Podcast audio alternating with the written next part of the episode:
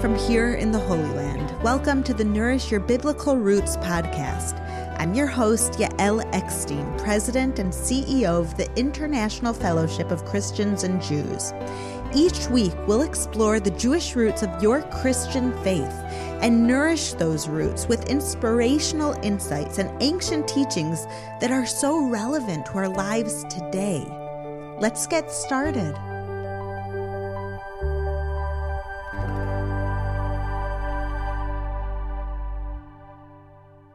Days, there is plenty to worry about. But the truth is that we weren't made to carry around so much worry in our hearts. It weighs us down emotionally, mentally, and physically.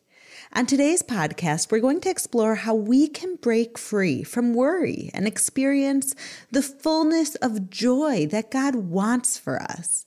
We'll study a passage from the book of Genesis about a frightening time in Jacob's life and discover how he dealt with worry and what we can learn from his example.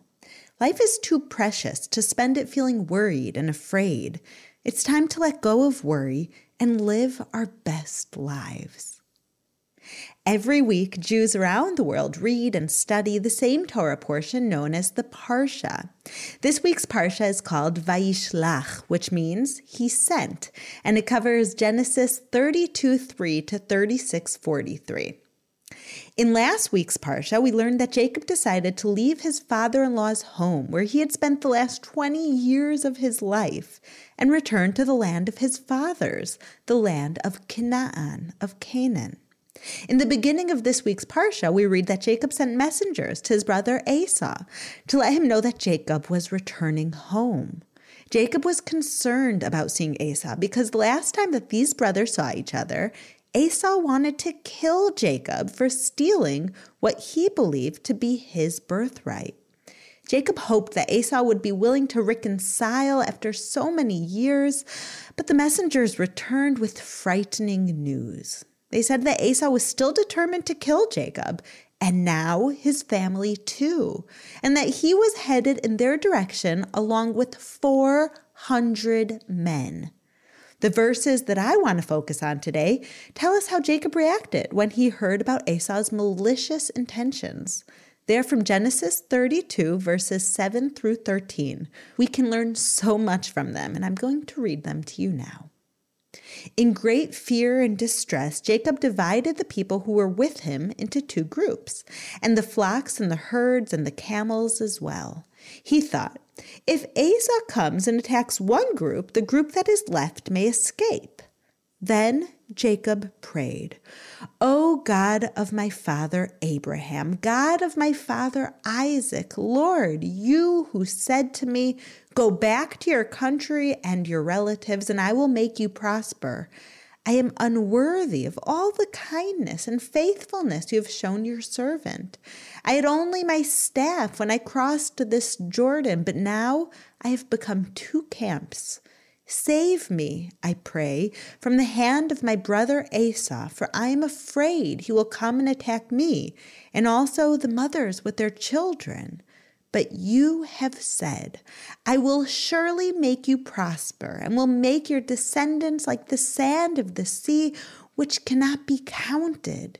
He spent the night there, and from what he had with him, he selected a gift for his brother Esau. And what these verses tell us is that Jacob became very afraid when he heard that his family was in danger, and that he did three things in order to protect them. The first thing he did was to split up his family into two camps so that if one was attacked, the other could escape. The second thing he did was pray. And the third thing that Jacob did was send gifts to Esau in an attempt to appease him. The final verse also tells us that Jacob spent the night in the same place where his family had already set up camp. As you might have heard me say before, there is no extra information, not even a word in the Bible. It's God's word, and therefore every word serves a purpose. So we have to wonder why does the Bible tell us that Jacob spent the night in the place where he was? Why do we need to know that? According to Jewish tradition, when it says in verse 13, he spent the night there, the Bible is telling us that Jacob actually slept there. The rabbis explained that Jacob had supernatural strength and could go for long periods of time without sleeping.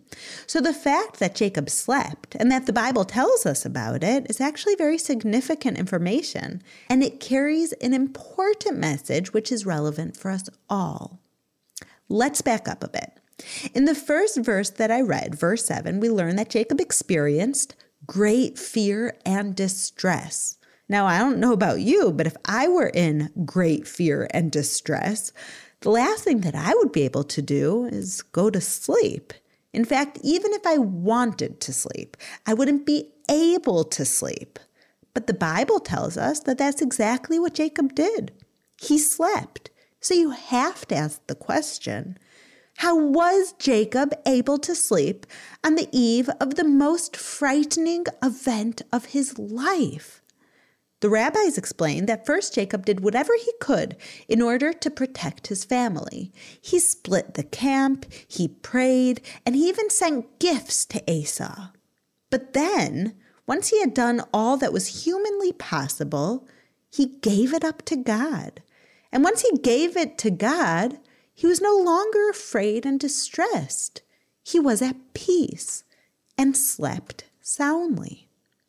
The lesson for us is that even though we might come to a place of fear and distress at many different times in our lives, we don't have to stay there. We can let go of worry and step into God's peace. Being afraid is not a sign that we lack faith. We all know that Jacob had great faith in God, and even he experienced fear. Feeling distressed or scared is natural and even helpful at times. Fear alerts us to danger and gets us to wake up and take action. And so that's not all bad. But we have to remember once we've done whatever we can do to help ourselves, we have to trust God that we did what we need to do and now He is in charge. At that point, that we can't do anything else, we need to let go of fear and latch on to God. And once we do that, we can relax and sleep soundly, just like Jacob did. When you really stop to think about it, worrying all the time doesn't make any sense. No one ever worried their way out of a problem. But I know that still doesn't stop us from doing it. Most people experience excessive worry at some point in their lives, and some people over worry for most of their lives. But why? Why do we worry so much if nothing good can come from it? When I studied in seminary in Israel the year before I went to college, I spoke to one of my rabbis about this because my own worrying was really bringing me down the rabbi shared a quote with me from a 15th century Jewish book called The Way of the Righteous. It helped me understand what causes us to worry so much. Here's the quote Who is never free from worry? Someone who has a goal that is out of his reach. My rabbi explained that in general, aiming high and reaching for the stars is a good thing. We can and we should try to be the best that we can be. But there is one goal that is too high for any human being to reach, and that is to be God, to be in full control, like only God is. Whenever we try to control things that are beyond our control, we're trying to be God. And that's when we get into trouble. That's when we suffer from chronic worry because, of course, we can never succeed at controlling those things. The rabbi told me to draw a circle on a piece of paper and to write the word me inside the circle and the word God outside of the circle. He told me to write down everything that worries me, but to put the things that I could control inside the circle and the things that I could not control on the outside of the circle. The rabbi explained that my job was to focus on the inside of the circle, the things that were within my sphere to influence, and to let God worry about everything else. Wow, that was life changing for me. Seeing it illustrated so clearly helped me understand where I needed to focus and helped me understand why I worried so much. I worried about things that were completely out of my control. I worried about my safety, about my health, and about the health and safety of my loved ones. Can you relate? But as the circle exercise made clear, I might be able to drive very carefully, but ultimately, God is in control if I arrive safely or not. I could focus on things in my control, but God is in control of those things that I can't control, not me. And so worrying about them didn't make anyone healthier or safer, not even a little bit. Chronic worrying is definitely not helpful. And the truth is that it can actually be quite harmful. It steals our joy, it weakens our body, and it really has negative effect on our life. I once read about a professor who was giving a lecture about stress management. He raised a glass of water and asked the class, How heavy is this glass of water? The students gave their best guesses, ranging from 20 grams to 500 grams. But the professor said, The absolute weight doesn't matter. It depends on how long you try to hold it. The professor continued and said, If I hold it for a minute, that's not a problem. If I hold it for an hour, I'll have a little ache in my right arm. If I hold it for a day, you'll have to call an ambulance. In each case, it's the same weight, but it's the longer that I hold it that the heavier and more of a burden it becomes. The professor explained that it works the same way with anxiety and worry. If we carry them nonstop, wow, that burden becomes increasingly heavy, and eventually we simply won't be able to carry on. The Bible puts it this way. In Proverbs 12:25 we read, "Anxiety weighs down the heart." That's pretty clear. Constant worrying weighs us down physically and emotionally, and that certainly doesn't help us get through the challenges in life. The Bible, which is so focused on our spirituality, tells us that so clearly. Anxiety weighs down the heart. Here's the thing it's one thing to know that worrying doesn't help and that it can even be harmful physically, emotionally, spiritually. But it's another thing to be actually able to stop worrying. Do you know what I mean? Especially if you've been doing it for years or even decades. I know because that was me. Ever since I was a young girl, I would lay in bed awake all night worrying about everything. I would think about anything and everything that could possibly go wrong. What if I got sick? What if one of my parents got sick? What if someone broke into our house? What if there was a fire while I was home alone? I would think about every possible bad scenario and I would try to figure out how I would handle each situation. I tried to be in charge. Believe it or not, none of those horrible things ever happened. And it turns out that all that worrying, all that trying to figure out and plan, was a huge waste of time and energy at the time, in the moment, I thought that I was being responsible by preparing for the worst possible situation. I was fooling myself into believing that I could control what we all know only God can control. And I was taking precious time of sleep and precious times I could have been happy to stay up worrying. So, when that rabbi from my seminary taught me about letting go of the things that I can't control and letting God take over, I made a decision. I made a huge shift in my thinking. But changing the habit of worrying wasn't as easy. Proverbs 12:25 offers some great advice about how to break free from worry. The first part of the verse reads, Anxiety weighs down the heart. But the second part says, But a kind word cheers it up. Jewish tradition teaches that this part of the verse hints at three practical ways that we can get rid of the anxiety that weighs us down. The verse tells us that the solution to an anxious heart is a kind word. What do you think that means? Let's look at a few possibilities. One way to understand the verse is that encouraging words from other people can help us when we feel stressed or anxious. When we begin to feel worry creep into our hearts, we don't have to deal with it on our own. We should reach out for support from a friend, a family member, or anyone else who's in a position to help. Sometimes all it takes is someone else's calming words to put our heart at ease. And while we may feel overwhelmed by a problem, someone with an objective perspective can help us see that things aren't so bad after all. The people we have in our lives are a blessing from God. Ecclesiastes 4 9 tells us that two are better than one. Because if either of them falls down, one can help the other up. Our friends and family can pick us up when anxiety weighs us down, and we can do the same for other people during their time of need. During the Corona crisis, one of the things that we decided to do at the fellowship was to organize volunteers to call up 30,000 of the most vulnerable elderly people and check in on them. In addition to the food that we brought to the elderly to help sustain them physically, we understood the importance of caring for them emotionally too. Sometimes our phone calls were the only human interaction that those people had during lockdowns.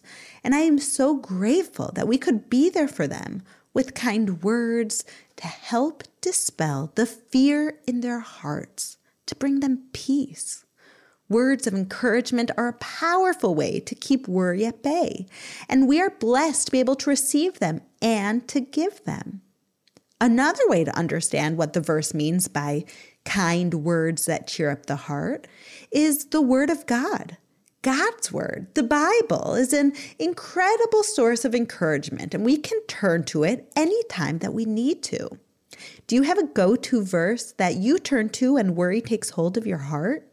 One of mine is Psalm 23 4. Even though I walk through the darkest valley, I will fear no evil, for you are with me. גם כי אלך לגץ על מוות, לא יררה כי אתה עמדי. That's how I say it in Hebrew.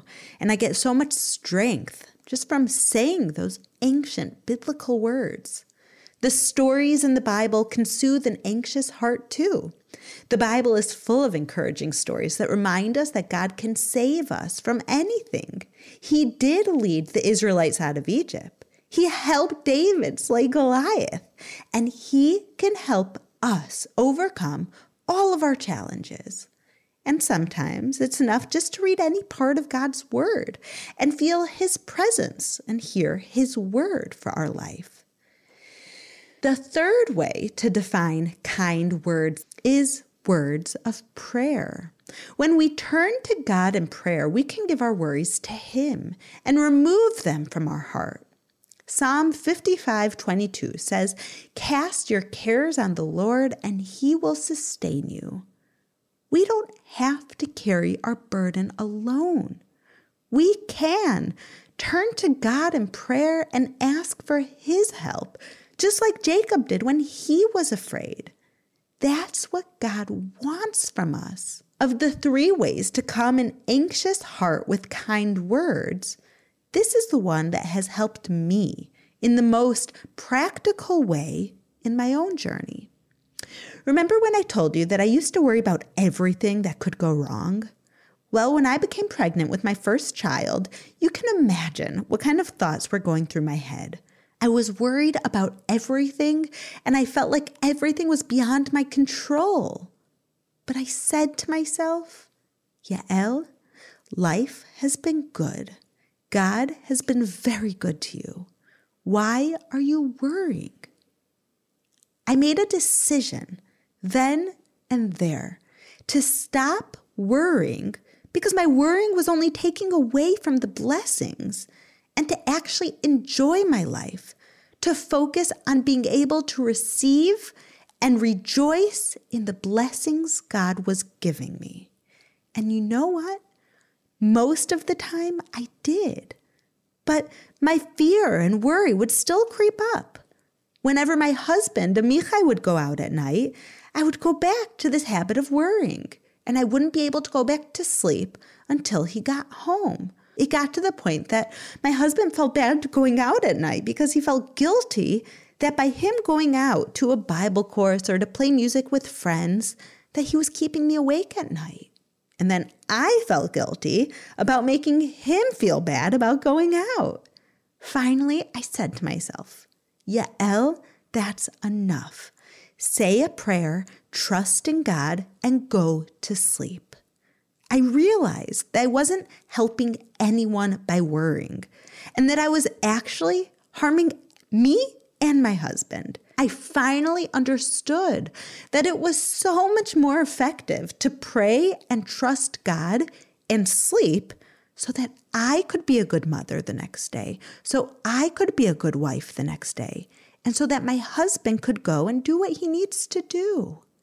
Now, whenever I catch myself slipping back into the habit of worrying about the things I can't control, and I have teenagers now, there's a lot I can't control. I turn my worries into a prayer and I give it over to God. I let go of it. I stop worrying. Not only does that clear my heart of worry, it also gives me so much space to enjoy my blessings. Rabbi Bachya ibn Pekudei, an 11th century Jewish sage, taught this. Joy dwells naturally in the heart when worry is removed. This is the teaching that I have learned is more true than anything I could express in words. I'm going to read it again. Joy dwells naturally in the heart when worry is removed. My friends, we all have a choice. We can live our lives trying to control everything and feel weighed down by all of the worry that we carry in our heart, or we can be like Jacob. We can trust God to take care of the things that we can't control and therefore make space to experience the peace of a joy filled, faithful heart. In Proverbs 4:23 we read, "Above all else guard your heart, for everything you do flows from it." One of the most important things we can do each day is to guard our heart from worry, because the state of our heart affects every aspect in our lives. This week, practice keeping your heart free and clear of worry. Pay attention to those times that worry starts to creep in, and then try to use the tools that we spoke about today. Go have coffee with a friend and share what's on your heart, or reach out to someone who might be isolated and alone and ask them to share what is on their heart. Or spend some time reading the Bible stories and verses that you find most encouraging. And turn every worry into a prayer and give it over to God. We may not conquer worry overnight, but I hope that you will find these tools helpful. I know they changed my life. As we learn to worry less, I can assure you we will experience more and more joy in our lives. Shavua Tov, my friends. Have a wonderful week from here in the Holy Land. Thank you for listening to the Nourish Your Biblical Roots podcast. If you like what you have heard, visit me at mybiblicalroots.org for more of my teachings, videos, blogs, and books. You can also follow me on Instagram at Yael underscore Eckstein or on Facebook at Yael Eckstein. Shalom and see you next week.